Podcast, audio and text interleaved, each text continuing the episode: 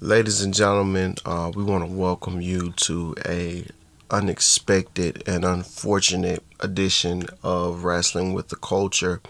I am Brent from Georgia, and I'm joined by Lance. How you doing, Lance? Uh, it's another day, man. Still here. Still here. We are still here, and we're thankful to still be here.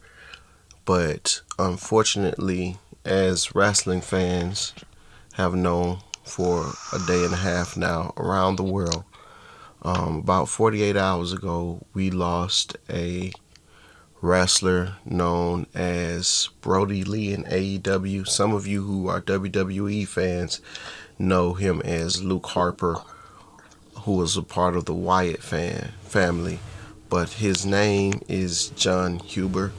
He leaves behind a wife and two children.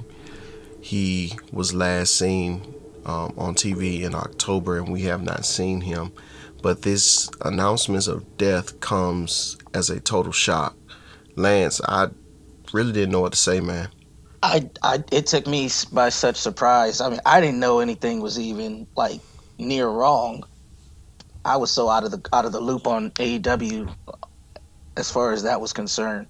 So like just for it to just pop up out of nowhere, like yo, he gone.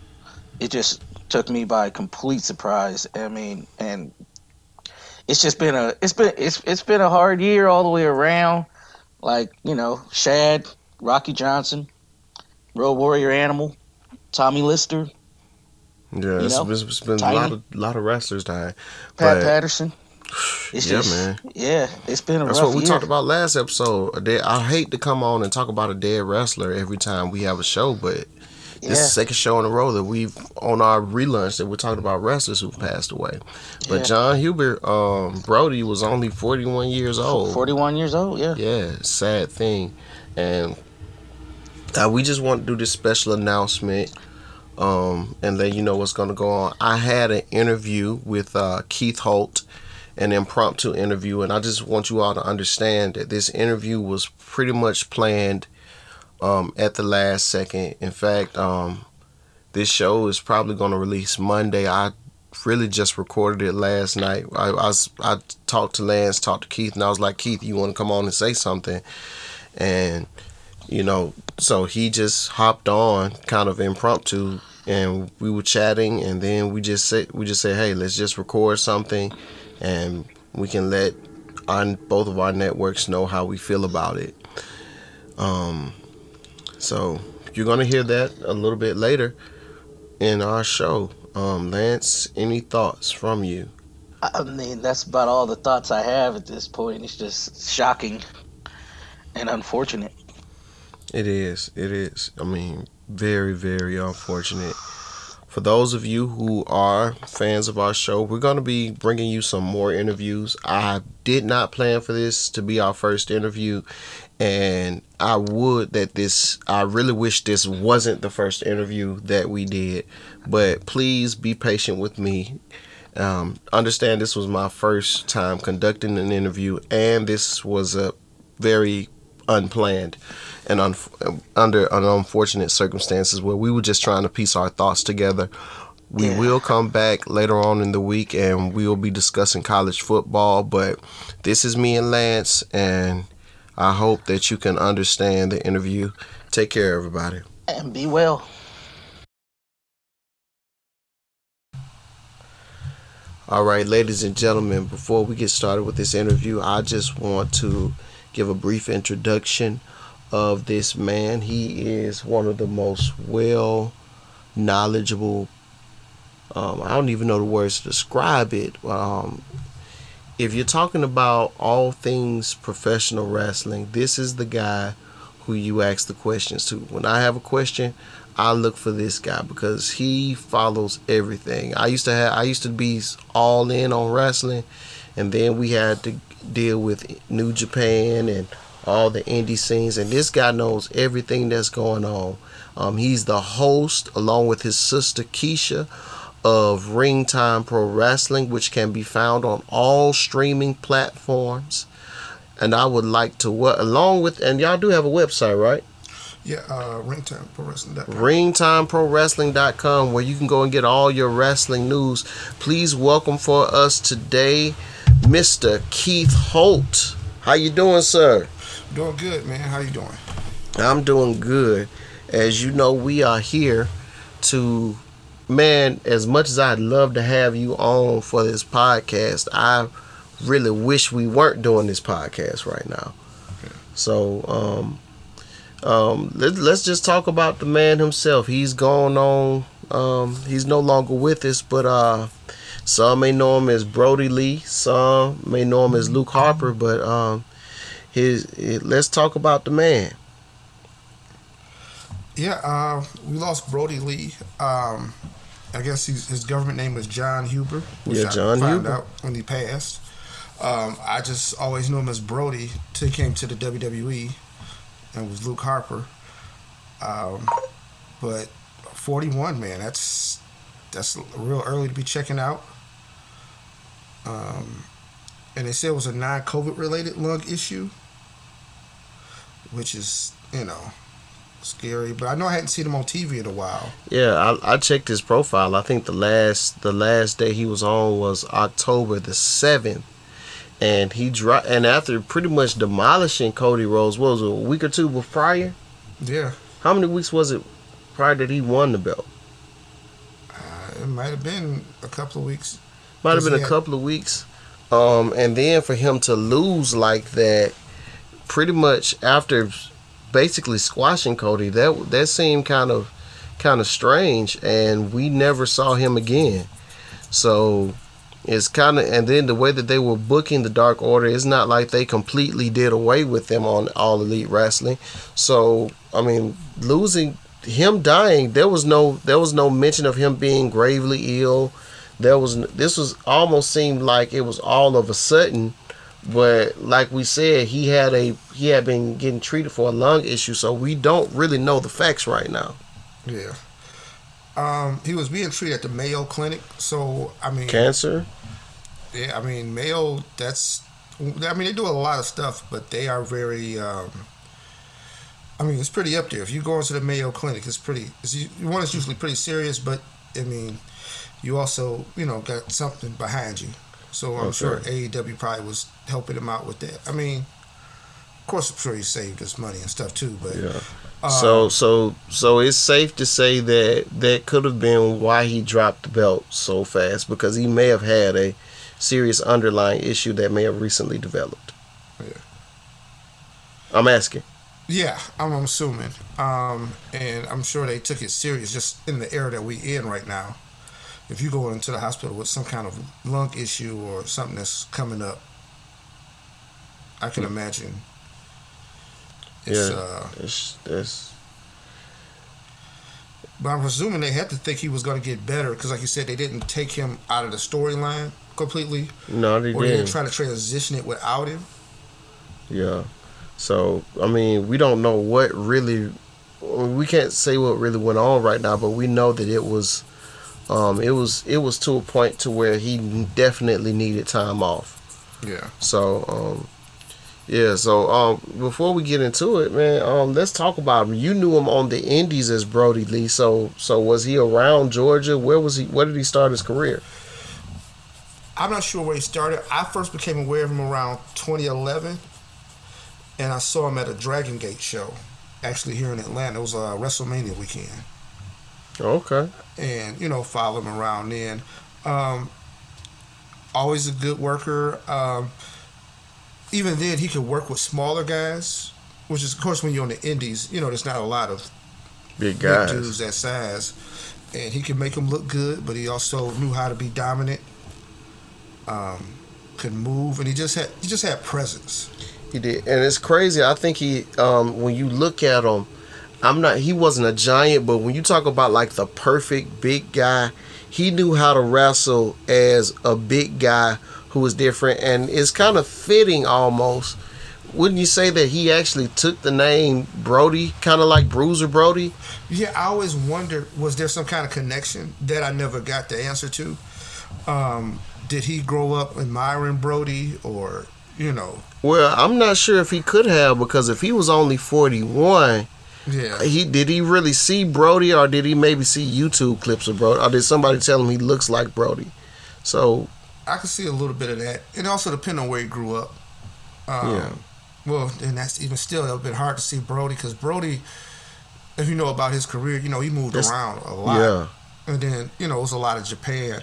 yeah. But maybe But he really know, made his American mark in in in um in Texas, so Yeah. in the Dallas area. But I don't think Huber was from Dallas, No, I don't think so either. so that wouldn't have been it. But still, I mean, if you look at him and look at Bruiser Brody, he is like the closest thing look wise we've had to a Bruiser Brody, and unfortunately, he has he he's a another wrestler who we've lost tragically before his time when it seemed like there was nothing but blue skies for him the way that we the way that it was for Bruiser Brody. It's kind of crazy yeah. that way. um, especially being in AEW, I thought he had like a really bright future there for a few reasons. One, they don't really have a lot of big guys there, Not at all. so you don't get. I mean, he stands out immediately Yeah. when he's on the screen there.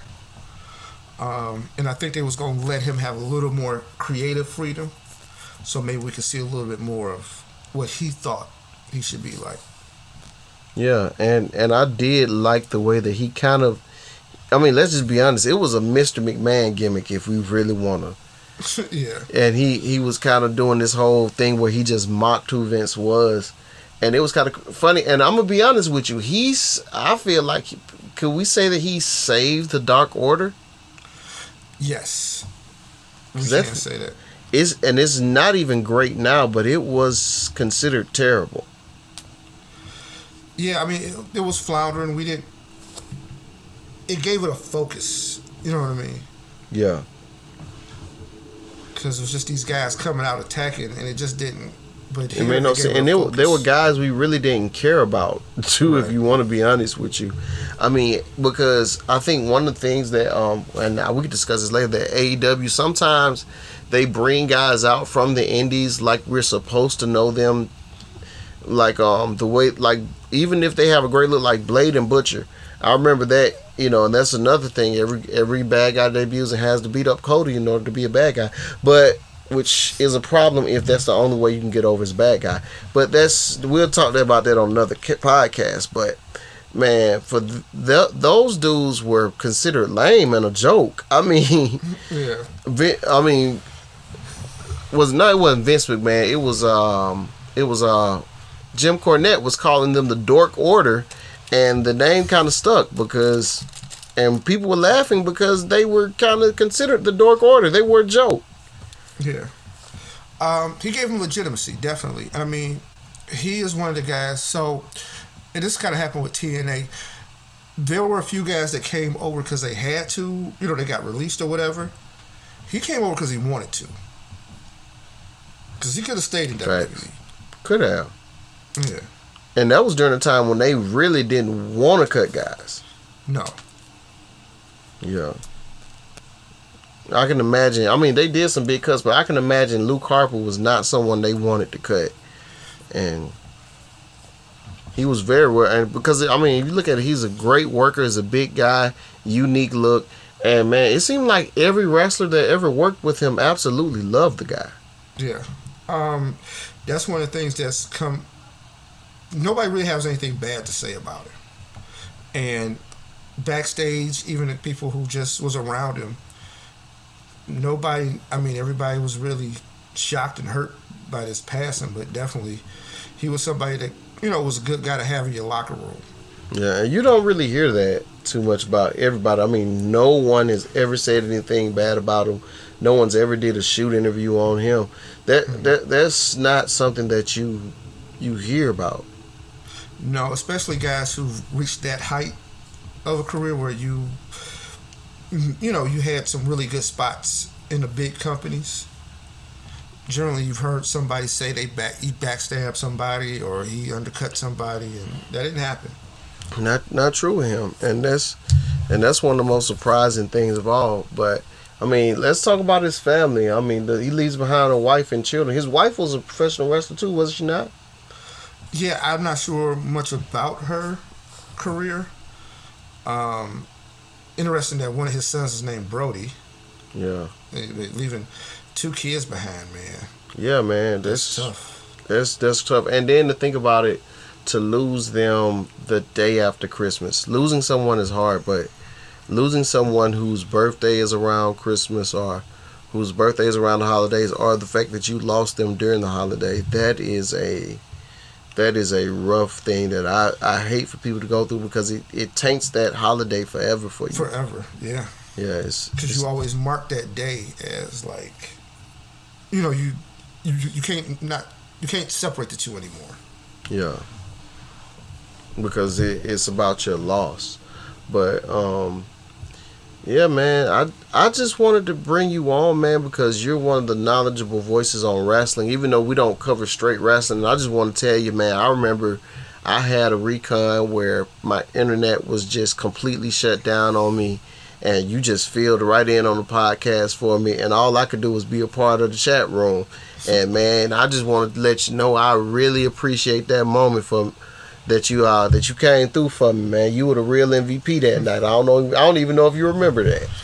No, you know, I know I jumped on a couple of times with Yeah. y'all, and I appreciate y'all being back, man. It's good to hear some voices, and I, I'm excited to listen. Not just about the wrestling, but you know, Yeah, man. We did some social commentary. We talked about voting last week, and I and while we're while we're on that, listen. If you are in the state of Georgia, which me and Keith are, we are Georgia boys. Do not forget that uh, New Year's Eve, Thursday, that is your last day to vote early. And the runoff is on January 5th. So please, please, please get out there. Make your voice heard in this runoff. This is a major election that could change um, that's changing ch- could change the, sh- the fate of the country. And um, Georgia, all eyes are on you. You have a chance to to really ch- say who gets control of the Senate. Yeah. So make your voice heard. turn in those absentee ballots, man. Get them in Please, there. please, please turn them in, turn them in, and you know, you just get out there.